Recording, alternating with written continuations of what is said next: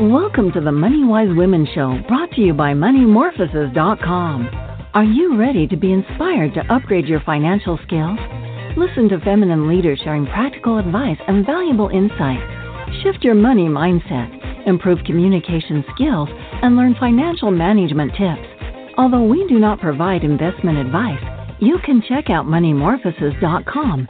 That's money M O R P H O S I S.com to find simple ways to boost your true wealth. Welcome to the show. This is Crystal Arnold, your hostess of Money Wise Women and founder of Money Morphosis. I live here in Oregon and uh, very close to the California border, and have been following uh, some of the innovative measures that uh, California has has been moving forward on. Um, you know, not only fiscally but also environmentally, and uh, with with many women having been elected uh, recently into their uh, legislature, and just so excited to have our guest here today to share some more about um, about how California is a leader and innovator. And uh, today, our guest is Fiona Ma, and she is California's 34th state treasurer. She was elected in November 2018 with more votes than any other candidate for treasurer in the state's history. Fiona is the first woman of color and the first woman certified public accountant elected to the position. So, simply said, Fiona Ma is the state's banker. Her office processes more than 2 trillion with a T uh, in payments within a typical year. And so she is obviously a money wise woman who has much to share in this field. So, welcome, Fiona. I would love to hear uh, first from you, just telling us about what you find uh, most exciting about your work that you do. Thank you, Crystal, for having me on the show. I think the most exciting part about this job is that I am using both sides of my brain. And in most jobs, you don't necessarily do that on a daily basis. So, as an accountant. Uh, I specialize in real estate taxation, have an MBA in finance. I get to use that wonky side as I process, you know, over $2 trillion worth of money that comes into my coffers, oversee $100 billion in short term investments, and issue and oversee about $95 billion in bonds. So that's on one side of my house. And then on the other side, I chair 16 different boards and commissions, many of which uh, deal with policy issues that I care about and that I am prioritizing and working on. So, my three big top priority issues uh, in this job is housing, uh, job creation and retention, and the environment. And we can talk a little bit more about how uh, my boards and commissions tie into those three uh, main focuses. So that's what I'm most excited about, being the treasurer of the fifth largest economy. And I have to tell you that finally, after four different elected positions, my parents are proud of me that I am not wasting my education and private and public sector experience.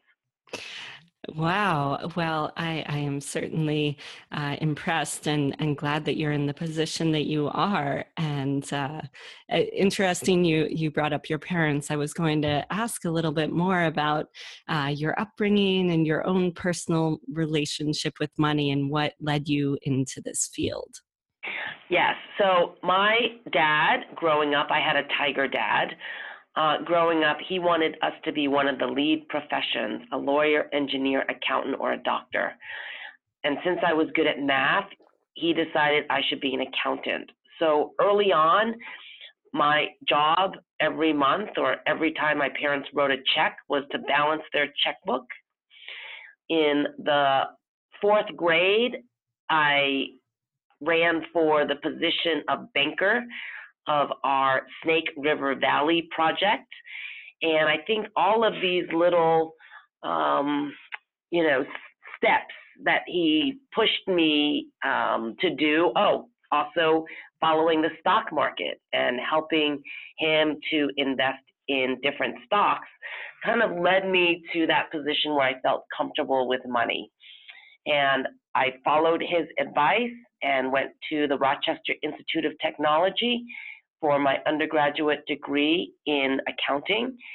Finished uh, my four years, and my parents decided to move from New York to San Francisco, where I got a job with one of the big eight accounting firms back then doing real estate taxation. So all of my life from childhood to, you know, to today has really been focused around money and being comfortable with money. Um, and so I think as, you know, parents, my advice uh, for them is if you want your child to do something, if you kind of guide them and push them and encourage them enough in a specific area where it's easy, um, it seems fun, it's very practical. You know, maybe someday, you know, their child can go from being an accountant to the treasurer of a great state. Mm. Wow, what a cool story! And and uh, many of our listeners are women, and uh, just really glad to see more representation in in both the financial field and and in politics. So thank you for being such such a pioneer in this way, um, and and really appreciate your three priorities of housing, job creation, and the environment um, wanted to talk a little bit more about the environment. And obviously, California has been a leader in, in a lot of ways environmentally, and wanted to specifically talk about, um, you know, uh, fossil fuel divestment in, in some of your funds um, and, and some of the biggest two retirement funds, um, CalPERS and um, and the state teachers retirement system and just uh, wanted to hear some more about what you've done already and what you plan to do uh, as far as divestment from fossil fuels. Yes. Uh, so this is my sixth month on the job, and one of my um, duties is to be a voting member on CalPERS and CalSTRS. And divestment from fossil fuels is and has been uh, a very hot topic. Last month, we had a number of junior high kids come in and really protest uh, about our investment in various fossil fuel um, companies. So, we as trustees, many of us are focused on the environment and climate change, some of us more than others, since I was in the legislature and went through the passage of AB 32 back in 2006, which really led the nation in terms of setting climate change goals. Uh, that we are really pushing our staff to look at where we invest, um, kind of the ESG models, right? Uh, the environment, the social, and governance um, goals of a particular company to make sure that it is in line with many of our values here in California. But as trustees on pension plans, we also wear another hat, which is the fiscal hat. And there is always that struggle because as trustees, our goal is to try to make 7% on our investment every year. And so the argument for some is we should be really focused on the bottom line and trying to uh, earn that 7% versus some of these other social goals. And my opinion is that you can have both. There are many companies that are out there that are focused on the ESG principles. And honestly, in the long run, I believe investing in companies with good social and governance models.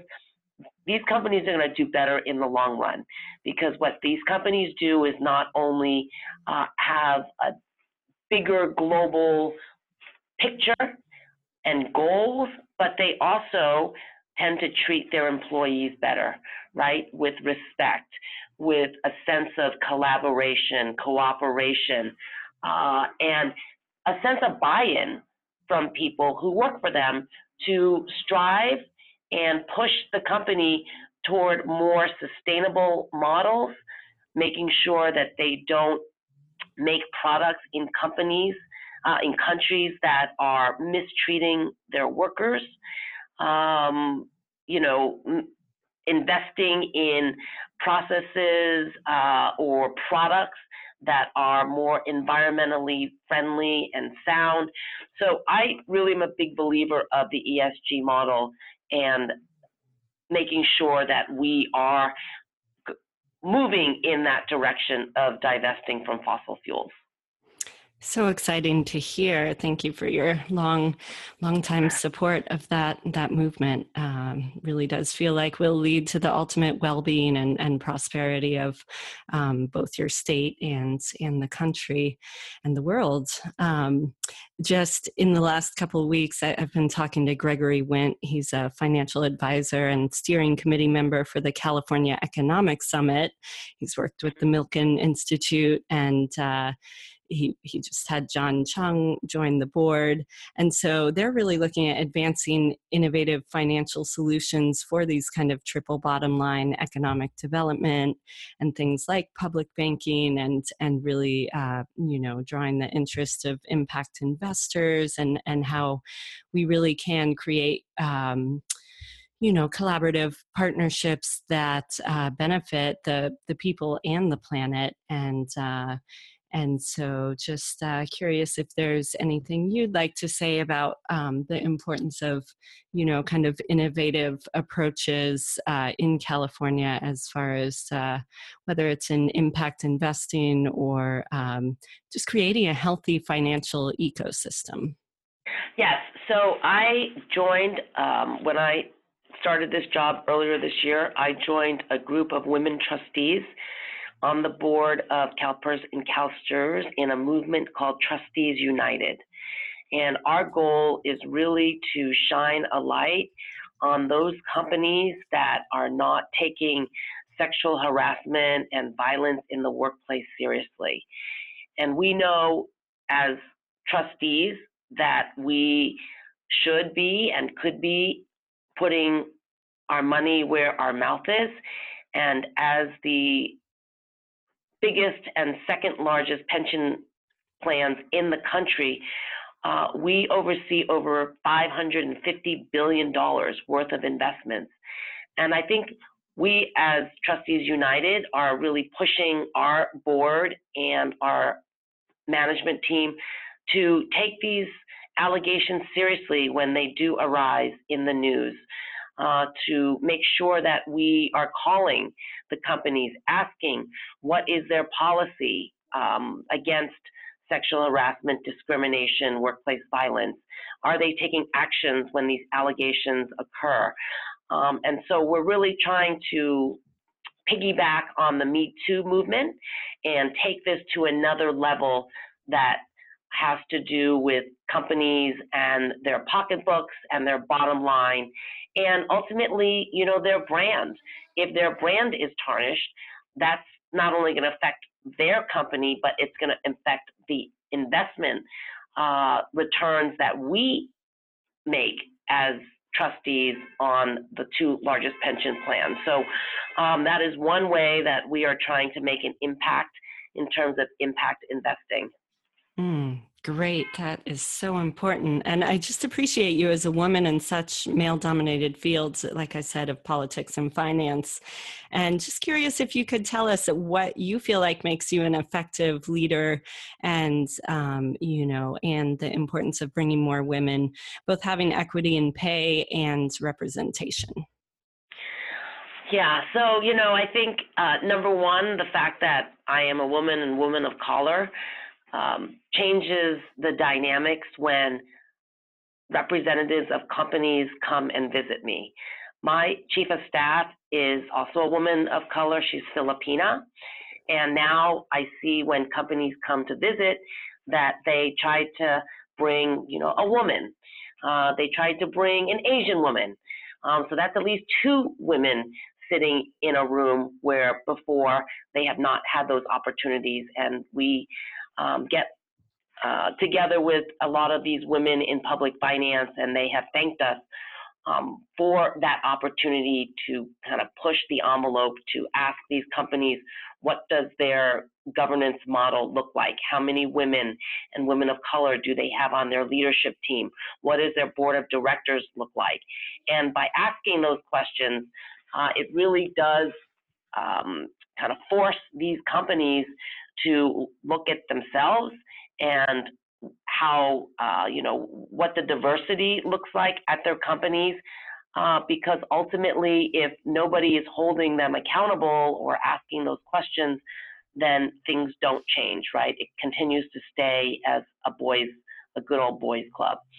Uh, when we are issuing bonds and um, you know working with our underwriters or our corporate investment um, or corporations, you know, we have the ability to also ask those similar questions. And by asking those questions, they know that they're going to have to answer those questions, and perhaps they're going to be, you know, ranked uh, accordingly. And so I think as women in these industries, we have to continue to, you know, push the envelope, um, ask for the data and demand that there is uh, some sort of results, not only um, not only asking, but you know what are the results. So following up. Uh, last year, Governor Brown signed a law that requires every publicly traded company headquartered here in California to have at least one woman on the board of directors. And I can hear right now that companies are going to say, well, we tried, but we couldn't find any women. So I am launching an initiative in my office to keep a database of qualified women who want to serve on these corporate boards. So when I ask the questions of these companies, you know, how many women do you have on the board? And if they tell me they don't have any or they're looking for them, I will have that information available, uh, you know, a list of resumes. That is brilliant, Fiona. I just feel like you, the feminine leadership is about relationships and this networking and prioritizing people and, and amplifying the voices of, of women. So thank you for that innovation and, and um, approach. I, I, really like that. Um, so, another hot topic in California is uh, public banking. I interviewed Ellen Brown uh, a couple months ago, and um, you know, a- AB uh, 857 has a bill moving through uh, the legislature. And if listeners don't know, um, public banking, uh, well, this bill in particular would uh, not establish a public bank, but would simply provide municipalities with the option to do so. And then towns and cities across California could independently make a decision about whether or not a public bank is right for their community's uh, needs. And I was just amazed to hear that, um, you know, up to 50% of public infrastructure project budgets often go to interest interest on the loans to private banks. You know, these four, 30 to 40 year bonds are often, uh, yeah, then financed by these private banks. And so, uh, for for listeners who don't know, these would be, you know, a place for tax revenue to be collected and then could be leveraged uh, through fractional reserve banking to uh, increase the money supply uh, for funding education and infrastructure. So, just curious your thoughts about that. Yeah. Uh, so, first off, uh, I am the state's banker. So, since 1850, um, I bank all of the state agencies. So, in essence, uh, my job is to, you know, uh, eliminate fees, uh, fines, uh, and really try to manage the state's money for all the different boards, commissions, agencies uh, in a fiscally uh, responsible and inexpensive way. Um, so I do support the public bank model. Uh, I think what is happening or the movement today, and I know that I have been leading the effort to bank the cannabis industry, is because banks today are not legally allowed to take cannabis money uh, openly or easily. And so for the last five years, I have been trying to figure out how uh, to bank cannabis, which uh, is legal in the state of California and in 37 states probably right now. And that has led to more discussions about public banking, right? If the regulated banks that are out there are not able to take it, can California have its own bank? Or what we're working on right now is SB 51, which would allow state chartered banks to apply for this special cannabis license. So that's one area that I've been working on. Then there are the public bank advocates, you know, the Ellen Browns, uh, who don't like the fee structure, like you mentioned. They charge high fees. Uh, they uh, don't want to give loans necessarily uh, to you know to certain customers. Uh, it's not easy the amount of paperwork, and frankly, there's so many people that are unbanked for a number of different reasons, right? They just can't open up a bank account because of bad credit.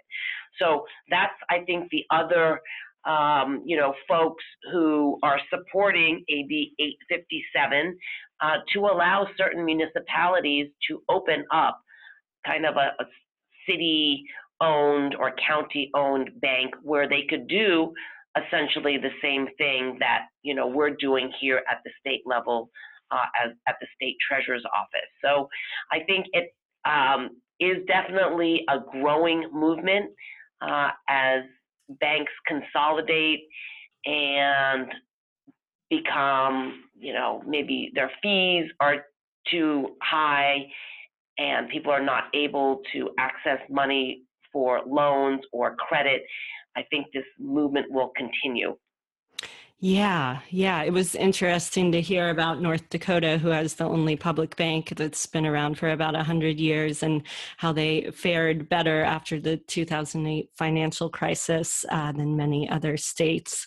Um, you know, I, I'm interested. So, California has this California Infrastructure Bank. It doesn't really, it doesn't take deposits. You know, it was described to me as basically a revolving loan. Um, what What do you think about turning that into a depository bank so that uh, they could uh, the state could leverage um, that money to kind of expand money supply? Yeah i mean i, I think um, any idea is possible right? It, there just has to be a, a will and financing that goes toward it. So the infrastructure bank was set up by the legislature uh, and funded through the governor's budget to provide this type of uh, funding for projects, and a public bank could be set up in the same way. Uh, we did a study, or the state treasurer's office uh, during the last administration did a study called the State Backed Financial Institution, uh, in parentheses, public bank for the state of California, servicing the cannabis industry feasible feasibility study 2018. Uh, because after we passed uh, Prop uh, 62, um, there was great interest in banking the industry and hopefully uh, being able to derive about a billion dollars worth of taxes uh, from the cannabis industry. And based on the evaluation or the report that was done, um, that there were approximately 29 public banks that were chartered and operated between 1917 and 2017. However, uh, the only one that is really uh, still in existence is the Bank of North Dakota, and recently approved the American Samoa Bank. So people are still, you know, trying to open up public banks uh, to do public good, uh, to ensure that more residents than less, you know, have access to this funds. But part of the issue that we face is the capitalization of the bank. And I'm not a banking, you know, capitalization expert, but the report said that the process of establishing a public bank will uh, likely require six years and require over $35 million before the bank can begin to offer services. Now, this is California numbers because the state, right, is so big, but for local uh, governments who would want to open up a city bank, obviously uh, the amounts would be less to capitalize uh, and could require less time just because of the sheer nature of the size. So it really, um, I think, does depend upon the will of the municipality, the elected officials, and then also funding from, um, you know, the, uh, the the general fund budget. Mm, yes, yes, it's a complex situation. Uh, I'm, you know, I, I really appreciate your work in, in the cannabis industry and both getting greater banking access to those um, those businesses, and uh, just wanted to hear some more about the challenges and opportunities that you see creating banking access for the industry. And the second part, I guess, is the actual collection of of the tax revenue.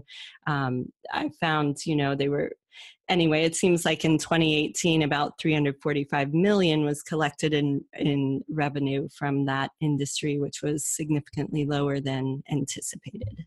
Exactly, and and that's why I am a big advocate of creating banking access for the industry. Is when I was on the State Board of Equalization, which was my last position from 2014 to 2018 our job was to collect sales taxes from the dispensaries.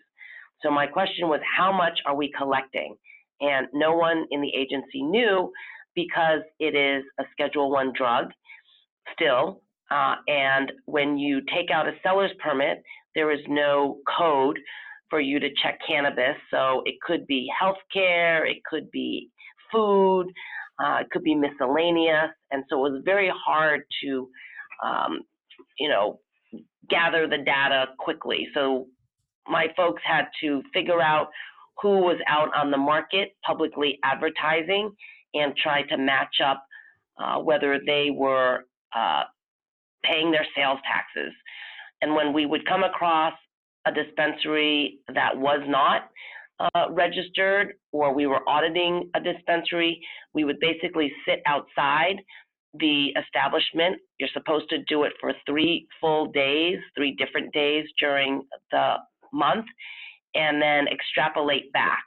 So if you said there's 300 customers on this day at you know $50 a customer, it would equal this amount, and then we would average the three dates, extrapolate back three years, add interest and penalties, and send the establishment a bill.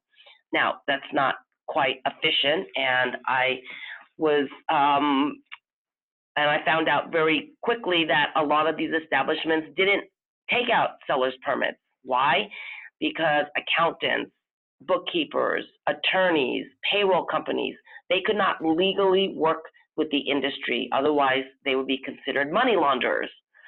So here you have an industry that now California is legal we want them to do the right thing, yet nobody is helping them for guidance. And so that's um, what I, uh, you know, I, I, wanted to educate. We went around uh, to meet as many folks in the industry, spoke at many conferences, and still do speak at many cannabis conferences about their legal requirements, but also to kind of break the stigma right? Encourage more professionals to work uh, with the industry, encourage the banks to do the due diligence to pass the FinCEN guidelines so that they could legally bank the industry. And that has worked. There's probably a dozen banks in California that is taking cannabis money, but clearly not enough. So when people are transacting uh, in the industry, paying their vendors, paying their rent, paying their taxes, they literally are walking around with backpacks or suitcases full of cash uh, to try to comply. And that is not efficient, it is not safe, and hence the reason we desperately need to um, have banking access.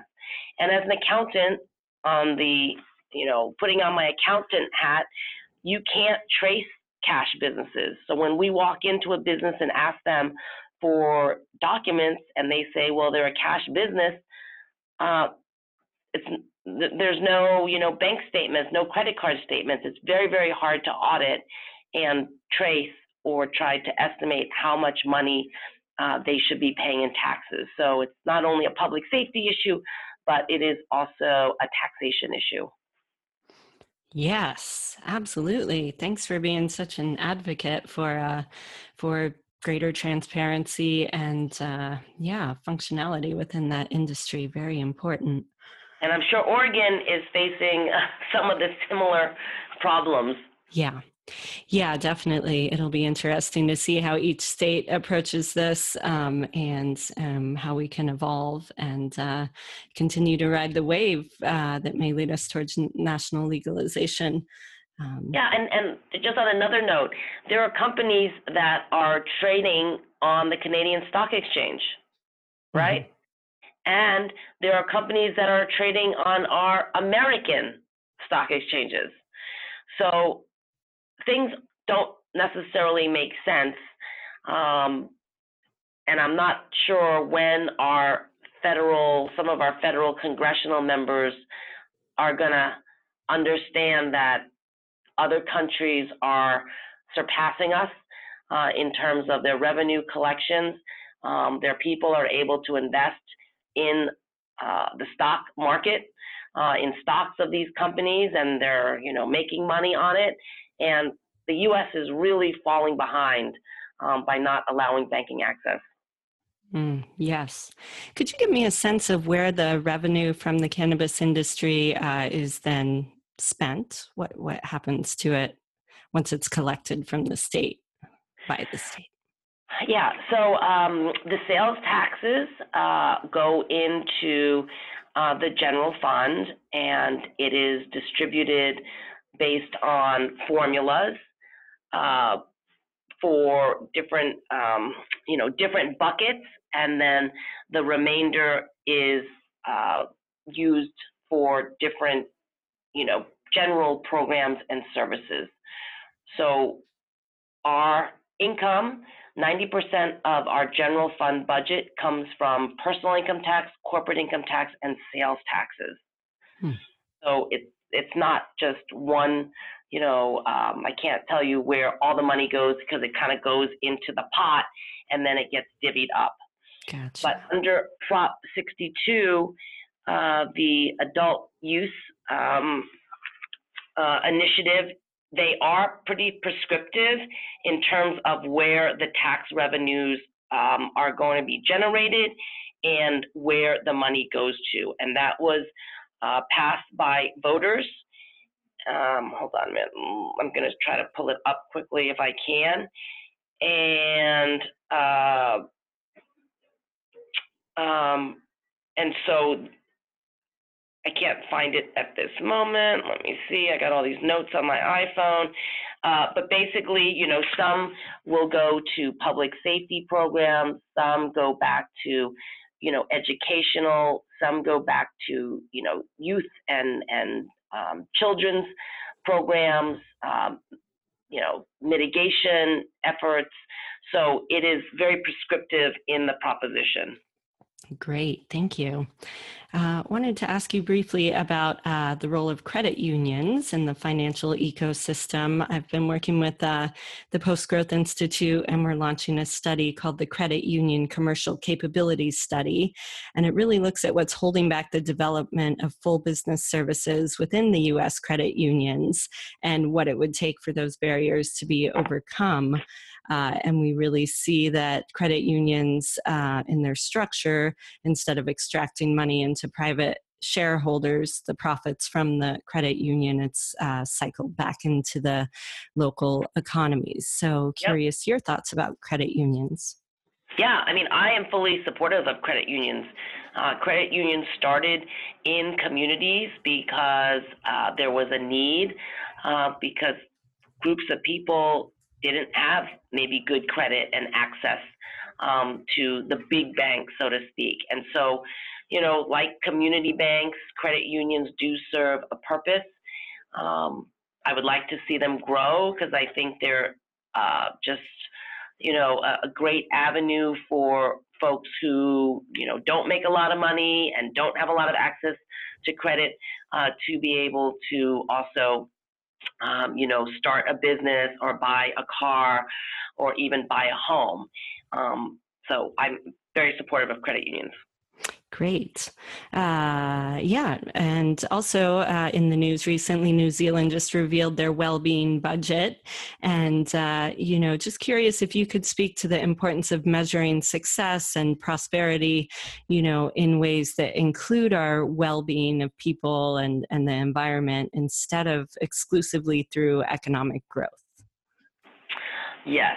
Uh, so that is what, um, like, our whole ESG model is about is about more of a holistic approach to uh, capital and wealth and and investing. Um, and I definitely believe, just like uh, in life, right? If you don't have work-life balance, um, something is going to give eventually, and you always have to be mindful about not only your job every day, but taking care of yourself, taking care of your family, and I think New Zealanders, um, if they were ranked what the happiest country, um, they understand that people should not uh, be worried every day whether they're going to get into an accident or um, you know get a disease and they can't afford health insurance or get kicked off of health insurance. I think that is something that we um, need to focus on. That healthcare should be a right uh, and not a privilege. Education is another one, right? Public schools. Every kid should have access to free quality public education. And it shouldn't be if you have money, you can go to, you know, a, a better um, school, a better college. I mean, you know what's happening now with the whole college entrance um, scam, and that shouldn't be the way any country operates is if you have money, you can benefit, and if you don't, then you're gonna, you know, struggle and suffer. So, I think we all need to think about how to um, better equalize uh, wealth, and we try to do a lot of that here in California because there is such a big gap between the rich and the poor, and it's getting bigger. Um, that this governor has put a lot of emphasis and money uh, on, you know, programs that are going to try to equalize um, that disparity, whether it's the earned income tax credit, whether it is free second year community college uh, for uh, any first year college going um, uh, student, uh, whether it's free preschool, because preschools have been uh, shown that they uh, help kids when they go to kindergarten so that they don't fall behind. Um, so these are a lot of the programs that California is funding uh, because the wealth distribution is getting bigger here in California, and we are very cognizant that there is still a growing number of homeless folks uh, that are not getting housing, and that's why housing is one of my priorities. Is because when you don't have a roof over your head, um, then how are you supposed to be able to get a job, you know, build uh, wealth, uh, get a bank account, right? All the things that come from just having that roof over your head uh, has to be one of the priorities here in California. Yes, thank you for that. In our uh, final minutes here, I'd love to, as I often do with guests, just imagine a more vibrant, thriving economy and uh, and hear your vision of what you would like your legacy to be and how you imagine uh, the the best, uh, uh you know, possible economy and society in say ten or twenty years. Yeah. Um, so housing is a very interesting um, place right now, not only because we have a housing crisis here in California, the governor wants to build 3.5 million new homes by 2025. Uh, and that is uh, a high bar. but my office does oversee the financing for affordable housing. So it is giving me an opportunity to look at the future, how we want to see communities. Um, we have a growing uh, uh, tsunami, right? The what is it called? Silver tsunami coming, where people are now living till 95 years old, and if we want to try to keep uh, seniors as we age, there has to be different models, right? They have to be in communities, accessible to services, to a pharmacy, to medical care, to food, um, and shopping. I mean, it can't just be out in the middle of, you know, um, you know, outside of town where they face isolation, they don't have transportation, they don't see friends. So we are really focused on like intergenerational type of housing and also special needs, right? As we get older, we do require special needs, uh, dis- disability, um, you know, disabilities, and this is like an opportunity for us to shape, um, you know, the type of housing and retiring in dignity that I feel like is going to be uh, some of my legacy. Uh, I also am focused on keeping jobs and businesses here in California because that is the engine, right? But keeping jobs here means also that we need to uh, provide the necessary housing and services and schools and healthcare uh, that will keep people here in California. And lastly, the environment. Climate change is real. Uh, we see it every day. It has been extremely hot this last week all over the state of California.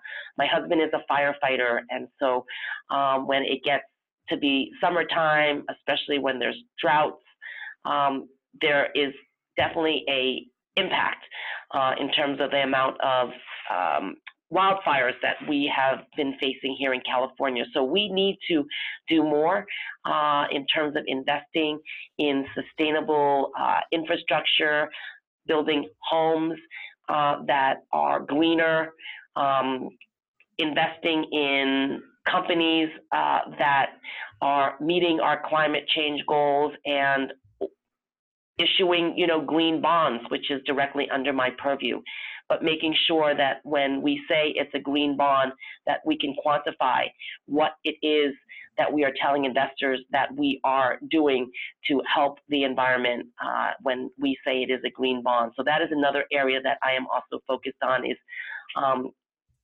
creating that standard uh, of uh, what a green bond is. Hmm, fascinating. Love that. Wow. I know we could go on for hours here um, and really appreciate you taking this time. And uh, curious if you have any uh, closing thoughts you'd like to share. Well, I, I think, you know, as women, I'm just inspired that there have been more women who have run for office in the last couple years. Uh, I think women, um, for a number of reasons, um, feel like if not them, then who? And in my profession of politics, it usually takes women a lot longer uh, for them to step up and, and run uh, for office, but it shows that when women run, women win. So I am very, very happy and I encourage more women to run for office. Yes, thank you.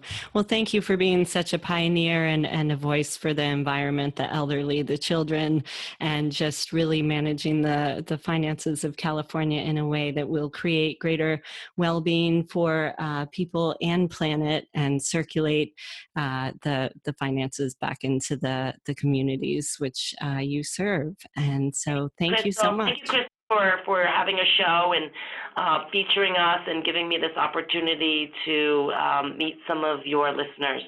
Yes, fantastic. All right. Thank you so much, Fiona. Thanks for listening. If you like what you heard, the biggest compliment you can give us is to subscribe to the show and rate and review our podcast at iTunes. Be sure to visit www.moneymorphosis.com. That's money M O R P H O S I S dot com to join the growing community of empowered women who are dedicated to creating the true wealth they deserve.